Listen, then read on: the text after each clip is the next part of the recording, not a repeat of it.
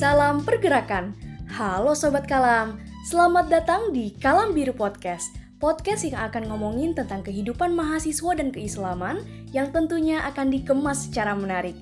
Podcast ini akan tayang setiap hari Minggu jam 7 pagi. So, stay tune ya.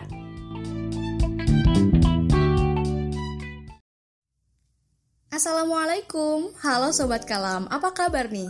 Kenalin, gue Nana. Di podcast ini gue bakal ngebawain segmen Kata Gus Romzi. Segmen ini diambil dari potongan omongan Gus Romzi pada sesi kelas influencer yang diadain beberapa saat yang lalu nih teman-teman. Yang tentunya relevan dengan persoalan yang sering dihadapi oleh generasi milenial saat ini. Nah, sekarang ini lagi ngetren istilah influencer. Teman-teman pasti sering denger dan kayaknya udah banyak yang tahu tentang influencer ini ya kan? Influencer ini biasanya ditandai dengan banyaknya followers di akun sosial medianya. Sering kali juga kita sebut-sebut sebagai selebgram. Tapi tahu gak sih teman-teman, influencer dan selebgram itu berbeda loh. Bedanya apa? Hmm, emang influencer itu apa? Ya udah, yuk kita dengerin kata Gus Robzi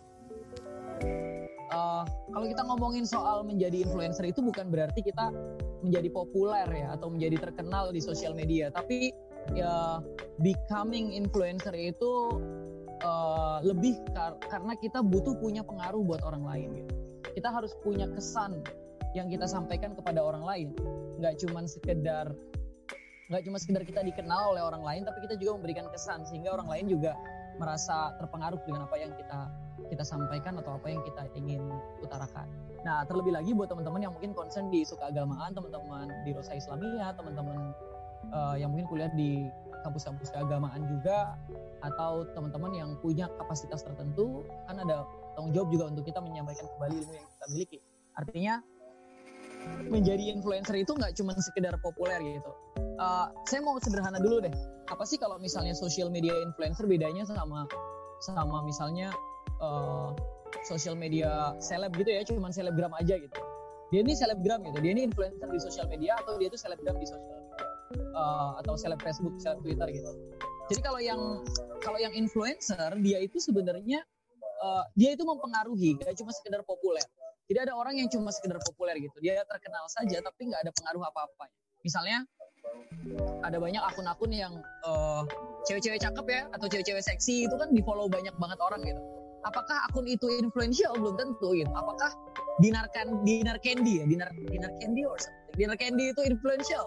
Jawabannya belum tentu. Bisa uh, apakah Ria Ricis itu influential? Apakah dia hanya populer saja gitu? Jadi kita akan membedakan itu. Kita mencoba mempelajari itu dan membedakan itu. Kemudian kita uh, lebih jauh lagi mendiskusikan soal apa yang tadi GG sampaikan soal personal branding. Oke, gimana nih teman-teman? Udah pada dengerin kan kata Gus Romzi? Dan pastinya sekarang udah bisa bedain dong apa itu influencer dan apa itu selebgram.